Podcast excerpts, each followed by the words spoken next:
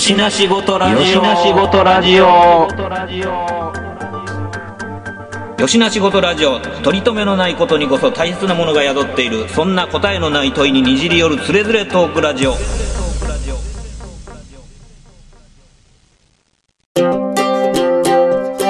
よしな仕事ラジオやってよしな仕事ラジオ？知らんほんなら、えー実はもう回ってるんで、ちょっと。これ飲み物飲む音とか大丈夫なんですか？もう入れていこ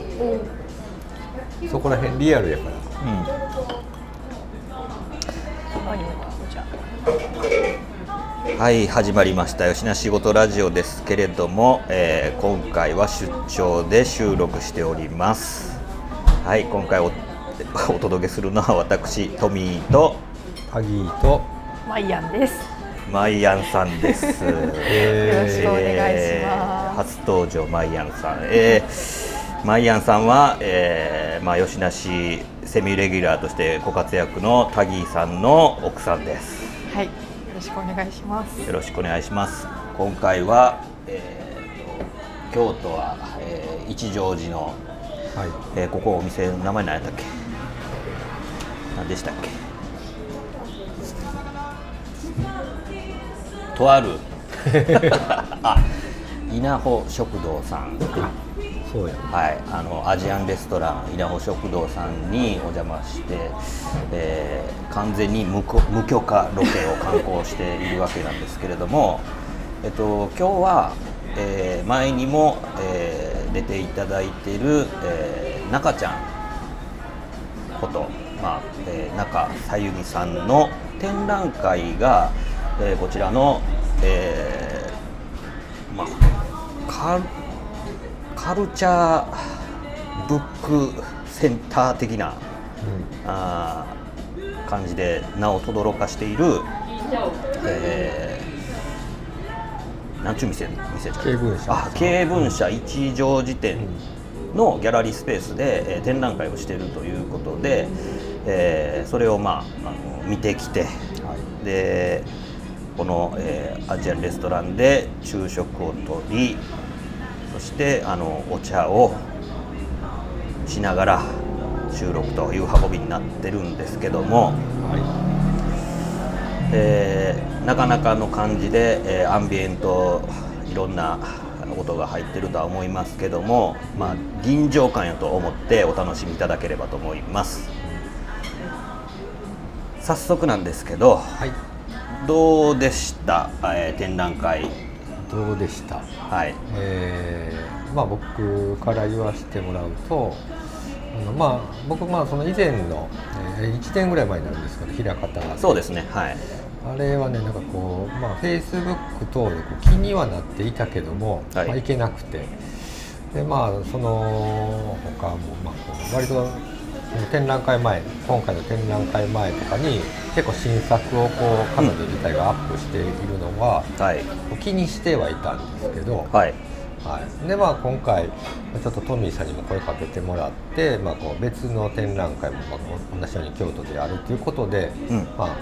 あのめちゃくちゃ腰の重いですけどやっぱりこの機会にちょっとこうよいしょとうん。行こうということで、まあ、こ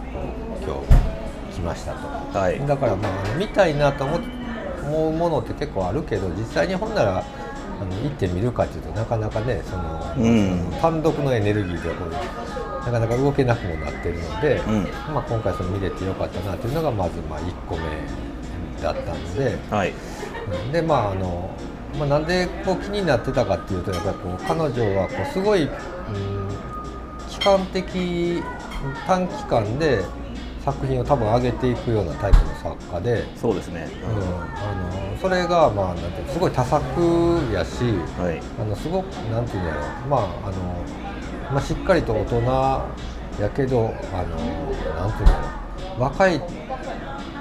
う若いこう画家さんとかがこうすごいエネルギッシュにこうやっていくようなうん。あーなんかそういうこうなんていうの無尽蔵にエネルギーがあるんじゃないかって思うような、うん。えーそういった魅力を感じていたので、うん。まあ、それをこう実際にこう、ね、こう肉眼で見ることができて、はあのまあ、それも良かったなと、うんうん。でまあ、その予想通りというか期待通りの、えーまあ、そのパワフルな、いはい。うんまあ、一つずつの作品自体がすごく大きいわけじゃないし、えーの中で割となんていうのそのまあ、うん、なんかそういうこうパワーを感じるものが見れて、えーまあ、刺激をいただけたなっていうような感じです。マイアンさんはどうですか、はい。私は、えー、と自分自身がこう美術出身者じゃないのであはい。こうプロが見るのとは全然違う目で見てると思うんですけど、はい。すごくこうカラフルでうん。見てて元気をもらうような作品。シンプルに元気出る絵ですよね、確かに。すごい思いました。でまあ自分自身が今子育て中ではい。こういう展覧会見に来たりとかってちょっとしづらい状況でもあるので、うんうんうん久しぶりにあの展覧会に足を運ぶことができてすごく楽しかったです。ね実際お腹大きいですしね、今まだそうなんねです。二人目妊娠中なので、ねだからいやでももうギリギリというかタイミング的にはもうこ、うん今今ここでしかみたいなところでちょうどまあそういう巡りもあるんでしょうね、うん。なんか、もうねあと2週間遅かったりすると、うん。もしかしたらあかんかったかもしれないし、うんもうね、ひとたび産んじゃうとまたそれ当分動けなかったりとかもするので、うん。まあそういう意味ではまあご縁も、まあ、縁もねそうですね。まあ強くあったんかなと思う。でこれからあの家で過ごす時間が私自身は増えていくと思うんですけど、うですね、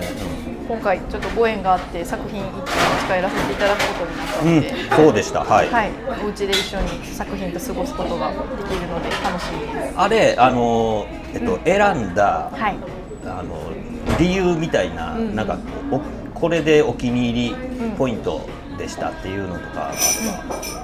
ば、なんか結構そのカラフルな作品たくさんあったんですけど、はい。こう選ばせていただいたのは割とこう落ち着落ち着いた色合いでまとまってるうん。ドローイングで、はい。やっぱりこうお家で毎日目にすると思うんですけど、んうん。なんかこうパッて目にした時にこうほっこり癒されそうかなっていう。なるほど。はいはちょっとあのタギーさんとも話してたんですけど、なんかすごいパワーがあるものって、こうその一瞬はすごい引き込まれると思うんですけど、毎日家にあって目にすると 疲れたりとか、まあ逆にちょっとこう見過ぎて飽きてしまったりとかっていうのがあるかなと思う、まあ、自分が今そういうモードっていうのもあると思うんですけうんうんど、なんかこう見てこう落ち着いたりとかほっとしたいなっていう多分自分がモードなんですね。だからもうめっちゃリアルにその、自分がこうまあ具体的に思い浮かべてるかどうかは分からへんけど、こう自分の生活部屋の中に、ん。あそこにかけたら、うん。収まりがいいなって思うやつっていう感じで選んだっていうことそうですね。なんかお家に置いてる具体的なイメージがしやすかったかもしれない。ああなるほど。ねあのーまあえっ、とドローイングっていうあのまあアンタイトルというわけじゃないけどドローイングとまあ称して、えータイトル付けしてあるものの中からの一点を、まあ、選んだっていう形なんですけどはい。僕ね前にあの、まあ、枚方でやってた展覧会見に行った時にもすごい思ったんですけどそのタイトルとのこのワードチョイスの妙みたいなやつにいつもクラクラするんですよね。今回もそれあって、でうんとまあ作品ねあのビジュアルのないラジオの媒体でなかなか表現するの難しいんですけど、あのまあ、具体的なものも書いてるけども全く具体的ではない、まあ、柄のようなものが、あーランダムにあの、まあ、コラージュのように、あのカラフルにこういろんな構成で配されてる、まあ、絵なんですけどもそれにあの最後あのタイトルのところに目をこう移すとポンって投げつけるようになんかすごいねあの大事にそのテーマやタイトルをあの片手に温めながら書いてるんではなくて最後書き終わった時になんか投げつけてるみたいなタイトルをポンってつけてあるイメージで。それがねなんかまたこうようハマるというかなんかまあ何をもってなるほどって思ってるのか分からへんけどなんかなるほどって思ってまうみたいなところがあってそれをねなんか今日もまあ本人ねご本人いたのでまあその長ちゃんにあのこれどうなってんのみたいなあのワードチョイスの感じ独特な間合いが面白いねみたいな話をしてたらまああの彼女自身も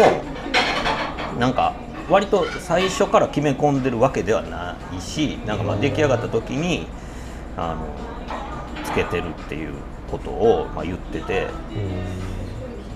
なんかねあの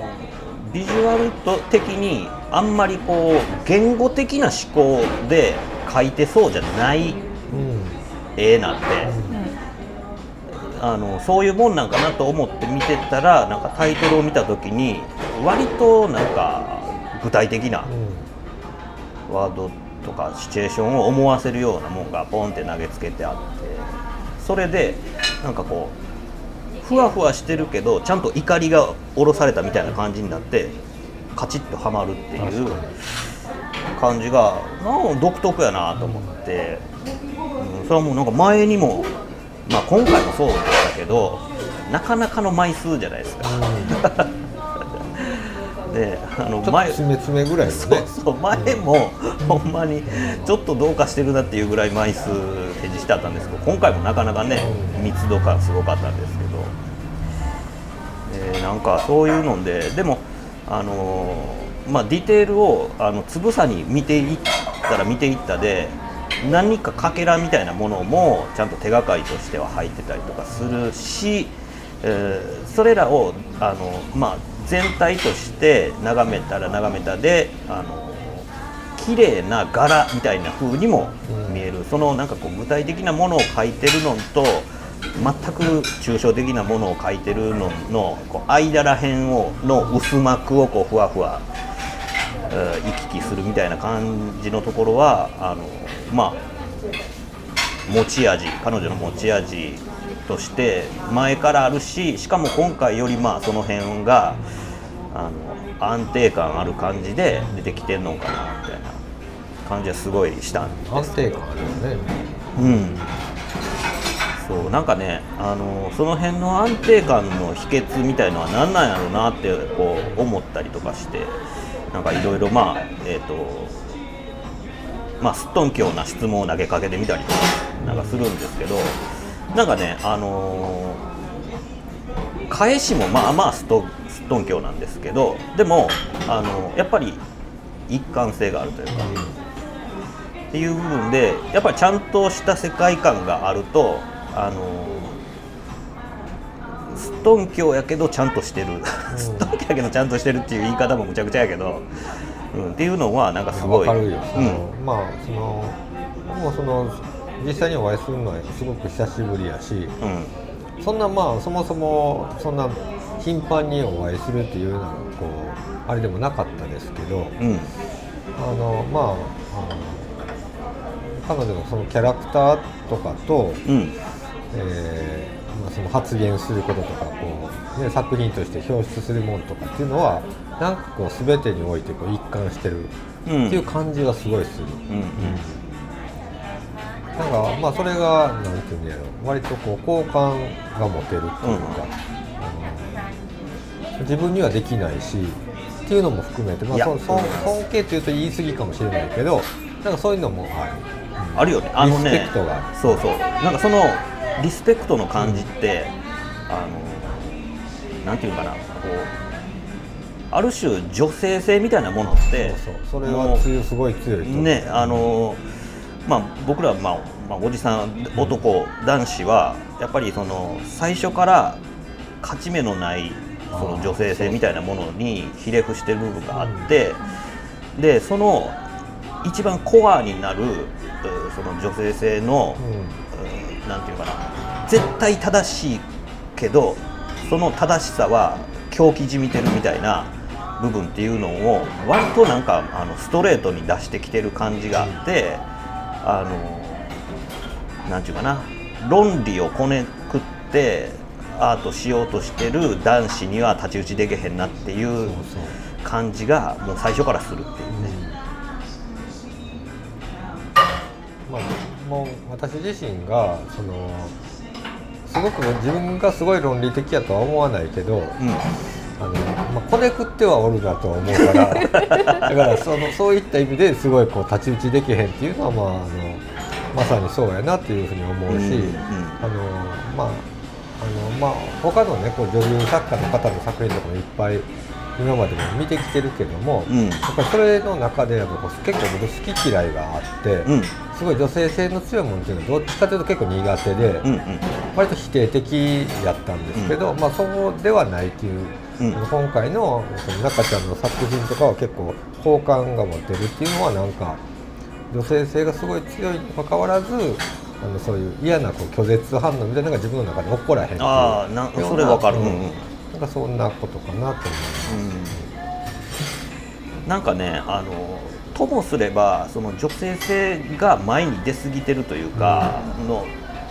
まあ扱い方なのかな。なんかそれがあの僕らにとってはなんかこう暴力にしか見えへんような作品の現れ方をしてる人とかもいてそういうのとかはねあのその振り回してる腕ちょっと一回止めてくれへんかなって思うぐらいになんかこう大変な思いをするような作品を作る人も、まあ、中にはいらっしゃるんで、そういうタイプの人ではないんですよね。あの別にこう知ってる人やからいいように言おうとは別に思ってなくて、うんうん。まあまあ割と普通にそういうふうに思えるっていう。うんうん。そうだからなんかあのそこがすごいナチュラルな感じであのもちろんこう太刀打ちでけへんっていう思いはあるけどもあのスッと見れるっていう部分はなんかやっぱ持ち味やなと思って。なんかそういう部分ってそのなんていうかなこうある種身体性とか生々しさみたいなところが前に出過ぎるとちょっとこう味が濃すぎるというかなんかちょっとこうそれ食べたらお腹壊しそうやなって思ってまう時があったりとかするんですけど、まあ、中ちゃんのやつはそういう意味ではなんかこうあのちゃんと料理が行き届いてるから、あのお腹壊すような感じでちゃんと火通ってるみたいな。生煮えじゃない。生煮えじゃない。そうそうそう。もうなんか生生でこう血の滴るやつを食らえみたいな感じじゃないから全然美味しくいただけますみたいなところはあるんで、うんでまあそのなんかこうまあ彼女の中にはまああのやっぱりえっ、と音楽とかをモチーフにしてる作品も多かったりするんで、やっぱあ独特なそのビートみたいなのもあるしそれが反復するモチーフとかが柄とか、あなるほどうん。ね、えー重なる線とか点々点描的なものであるとかっていうのはそういうなんかこうビートみたいなところを感じさせる部分でもあるしでなんか僕あの一つの作品に対してあの ASMR みたいなって表現したんやけど彼女は全然それを意識してなかったみたいなんやけど、まあ、僕はまあ勝手にそういうふうに捉えたんだけどなんかそういう風ななんかこうサウンドのなんかこうマチエル的な感じで、それをビジュアル化してるみたいなやつがあったんででもなんかあのやっぱり、えー音楽とかすごいあの意識して、えー画面にしてるようなっていうのはあの前回の展覧会からやっぱり通底する部分やななんて思いながら見てたんですけどね。なんかそういうのってあの、まあ、自分も試みたことあるんですよ言うたら、うんまあ君そうやね。うん、音楽とかサウンドみたいなものをどうやってビジュアル化するかみたいなこととか。っていう部分になんかこうちょっとああなるほどって思わされる部分があったりとか、確かに。うん。それをあのなんていうかな。えっとすごく身近な素材や画材や凝った、えー特殊な道具を用いることなくアナログで、えー、とスッと表に出してるっていう感じもまたこれなんか見やすさにつながってるのかなっていう気はしますけどね。なんかすごい細やかに描かれてるなっていうのは感じました、うんうんうん。そばで見て。なんか神経が隅々まで行き届いてるというか、あの手癖で描いてるんではなくてちゃんと制御した線でうんうん。制御して色も塗ってるし制御して線も描いてるし。多分そこがえっ、とうんあんまり感情的じゃないのかもしれないねその時が、うん。なんかその、うん、ある種のこうエモーショナルな部分を絵にしようと思った時にそのエモーションをムーブにしてしまうと なんかあの独りよがりな感じになってしまって見る人を置いてけぼりになるような感じになったりするかもしれへんけども彼女のパターンは割とそこは抑制的に、えー表現として落とし込んでいくっていうなんか描いてることはエモーショナルな部分なんやけど線とか色とかの使い方は抑制的やっていうとこのこうなんちゅうか、うん情熱的な部分とこう理知的な部分とのこう間合いみたいなのまがあ、せやからまあおじさんも見やすいよね。うんうん。おじさんも見やすい。だからその、まあ、女性性の強くってエモいくってっていうとさすごいシャーマニスティックなああそうね。あれがやっぱりね苦手なんですよ。そのあのおじさんっていうか僕はね、うん振り落とされるのよね。そうそうそうそまあそれで今すごい注目度の高いねあのあのすごい美人の画家さんとかもいてはるけど、めっちゃ苦手、うん。別に否定じゃなくてね、うん、そうそうだからまああの現代アートの文脈においては全然そのあるジャンルで、でまあそういうシステムで描かれるうアートもいっぱいあってなんだけどもうこれはもう単純にあの趣味というかあの自分の 好みの問題やからもうそれはどうしようもない。でそうだからそういう意味では確かにそのおじさんでもスッと見れるっていう部分のおじさんでもっていうかおじさんがすごい低い位置にあるみたいで あれやけど、うん。まあまあね、うんうん、そうだからそういう意味でなんかこう頭でっかちになりすぎてるわけでもないけどもただただ感情を炸裂してるだけでもないというちょうどいいさじ加減みたいなのが、うん、なんか持ち味としてちゃんとその安定感を持って、うん自分のもんにしてるんやなっていうのがあ見て取れる、まあ、展示になってたというところがすごい。なんかその若い人みたいにこうすごいエネルギッシュで多作っていうだけどやっぱりその若い人にはないその安定感みたいなのは同時に感じるっていう、うんうんまあ、そこら辺も、まあ、全てのなんていうんだろうこう基準において結構こういいバランスをどどこでも取ってるなっていう。あーうん。うん。そうね、うん。だからそのなんていうかまあ冗談みたいに彼女に言ってたのはあのもうなんか絵を描く筋肉がムキムキやっていう話をすごいしててもうなんかあの子供なげに毎日のルーティンみたいに絵描いてるから本人はあの楽しんでるだけで鍛えてるつもりないけどその遊びまあまあ、まあ、筋肉使う遊びやでみたいなおかげでなんかもうその部分の筋肉がもうムキムキなって持てるっていう。なんかもうそういうなんかこう軽やかなマッチョみたいな 感じがするよって言ってまあ笑ってたんやけど。まあねその別に絵描くのってその別になんていうの絶対こうしなあかんとかがなくて割とその自由度の高さみたいなことが割とまあその美術とか絵描くということにうん。うーんなんやろ、まあ、まあそういう世界ですよっていうなんかいいとこですよっていうような面ありながらでもすごいアカデミックになんかこうやって絵は描くもんですよっていう側面もあったりとかするやん。で、えーまあ、少なくともその展示空間で作品っていうものを発表するってなってくると実はその後者の方の、えーえーなんていうのかな、まあ、そこの力も試されるというか、うん。うんあーまあ、そっちの方がまあこう一般的かなとも思うから、うん。でともすればそっちにこう偏っていきがちになるっていうか、うん。あの技巧的になって、うん。えーその手法とかこうじゃあ戦略的に作っていくとか、うん。うんっていうこととかがあると思うけどその辺はなんか中ちゃんの作品に関しては割とあんまり感じないっていうか、うん。うん。でもなんかあのしっかりとこう、うん、なんていうんだろうねそのあんまこうやらしい感じせずに、ん。うん。なんか割と本当に作品が作りたいねんなっていう感じが、あうんうん。あの自分のことばっかり言うてあれやけどその僕なんかはその作品作りたくて仕方がないみたいなタイプではないから。こんなん言うとあれですけど、うん。やらなあかんしやろうみたいな、うん。っていうタイプがこう真逆なんかもしれないですけど、あのやっぱりそういう、うん、溢れ出てくるみたいな、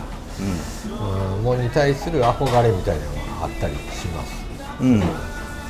だからああいう間合いというかああいうふうにあの絵描く取り組み方をあの自分の生活の一部にできるっていうのはすごくあの羨ましくもなんかあの幸せに映りますよね。本人はまあそれを幸せに感じてるのかどうか知らんけど、うんなんかよく絵描きさんで、まあ、それ男性でも多いけどそのやっぱり、えまあ、特に現代系、まあ、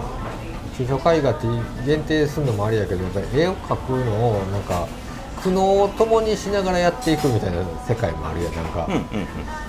あれはあれで見にくいしね。見にくいというかこうしんどくなってくしんどくなるね。ね。うんわかるわかる。ねそそこそんな感じもしない、うん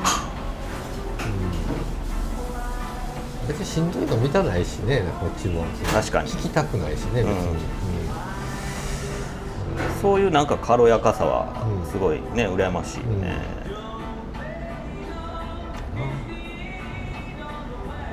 まあまああのいろいろ言ってるっていうのは、うん。あんまりまああの消化できてないってことなんかなって自分でも思ってて、まあこういろいろが行ってこうガツガツといっぱい食べたけど、うんうん、でまあまあ全部美味しいしみたいな、はいはいうん、やったけどまあそれがまあな何に自分にとって何になるのかとか、まあ、これが例えばアート界やったらアート界とか、うん。アートマーケットに関してとか、うん。っていうことに関するなんか自分の中でのなんか答えみたいなのはまだまだこう先じゃないと出ないっていうか。うんうんまあまあね、あの誰にも出してくれて頼まれてないけど勝手にそうやってこう分析おじさんになって はいはいうんっていうのもまだ未消化やなっていう感じが残ってます。うんうん多分だからそういう枠組み以前にあの書きたいから書いてるっていう、まあ、初期衝動的なものっていうのはこれはもう紛れもなく、まあ、そこにあってもうなんかそういう状態がもうその展示の中に現れてるからあのただただそれをあの見るしかないというか。でもまあそういう意味ではなんかあのいろいろ考えさせられるというか考える、でほんでまあ自分に翻ってみればとかっていうふうにいろいろなんかこういろんな角度からその出来事なりその見に行ったことっていうのを後でまあ自分の中で反芻する材料になるういい展示やったんかななんて思いますけどね。そうですね。うん。どうですか？はい、マイヤーは。なんかまああのおじさんはちょっとややこしめの話しましたけど。ねあのなんていうのかまあそれこそまあ日記を書くように SNS にちょっとしたことをつぶやくように、えー写真を上げるかのようにまあ彼女は多分絵を描いてるんだろうと思うんですよね。なんかそういうなんかこう生活と絵描くっていうことの距離感のそのめっちゃ近いもももはや一体化してるみたいな。っていうのがねあの生活者として自分も生活してるしみんなも生活してる。だからその個人として、えーの営みで生活してることもあるし、えー対外的な例えばまああの勤め人やったら、まあ、その勤めてる場所での顔とかっていうのもあるだろうし子育てしてる時は自分がまあ親であるっていう顔をしたりとかっていう中でそういうなんかまあ、写真を撮ったりとかするかのように絵をさらりと描いてでそれがちゃんと積み重なりになってて、えー自分っていうものをあのまあ一人になる時間なのかもしれないね、なんかそういうのってまあ確かにこう手のかかる子供がおったりとかするとだんだん難しくなってくるんだけどそんな中でなんか、うんああやっていまあ、彼女もまあお母さんですし、うんうん。うんっていうのを見てなんか、はい。うん、あの感想なりなんなりあったらちょっと聞けたらなって。なんかその日々自分が感じてることをこう絵としてアウトプットできるっていうのがすごく羨ましいなって思います、うんうん。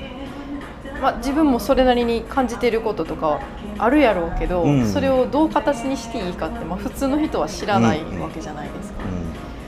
で子供に付き合って絵を描いてみたりすることもあるけど、うん。私自身絵を描くのかなり苦手なんですね。うん お仕事で絵を描くこととかもたまにあるんですけど、うん。すっごい苦手やから極力避けるんですね。だからなんかそれを自分の表現の手段として持っているっていうのがすごく羨ましいなって思います、ですよね。なんかあのーまあ中ちゃんは中ちゃんでなんかまあいろいろ大変なうん。中生きてるのはまああるんでしょうけど、うんうん。あのひとときそれを書いてる時はまあ楽しくやってるんだろうなっていうのが伺い知れる作品なんで、うん。なんかそれはちょっとなんかその今日もねその第三の場的なうん。絵を、まあ、作るっていうこととか、うん。もしかすると発表することとかもかもしれないけど、うん。まあ、家庭とか職場とかじゃない第三の自分の居場所っていうのが絵っていうのっていう場所をねあのちゃんと持っててでそこで存在感出せてっていうことを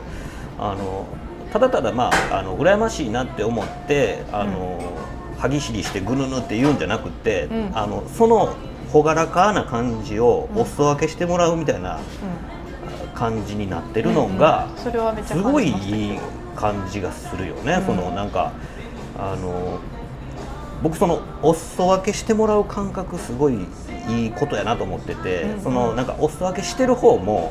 あのお裾分けやからなんかこうあのプレゼントっていうほど大行な感じもし、うんうん。なんかこう押し付けられてる感じじゃなくて。っていうねなんかその感じがすごいね。あの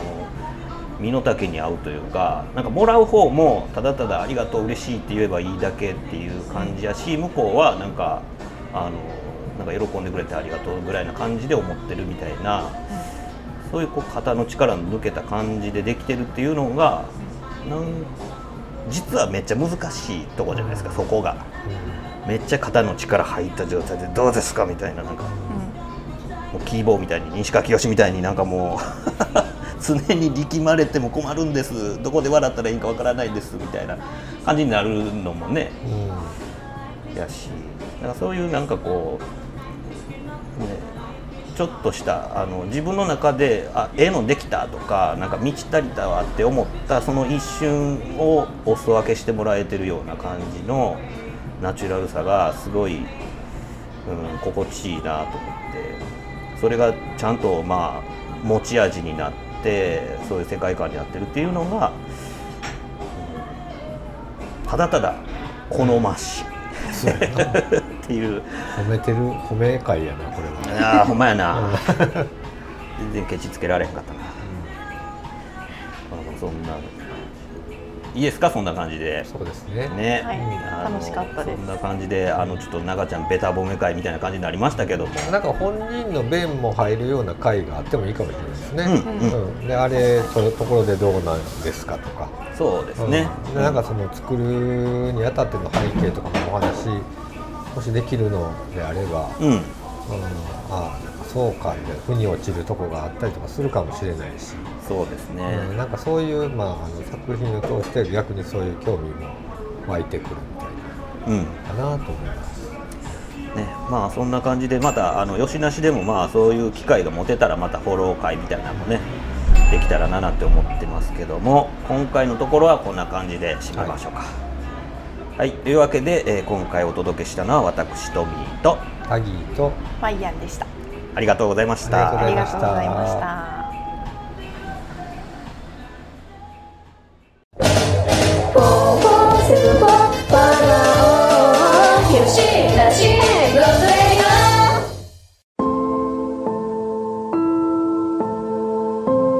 しなしごとラジオではお便りを募集しております。メールアドレスは4474510アットマーク Gmail.com 数字で4474510アットマーク Gmail.com まで。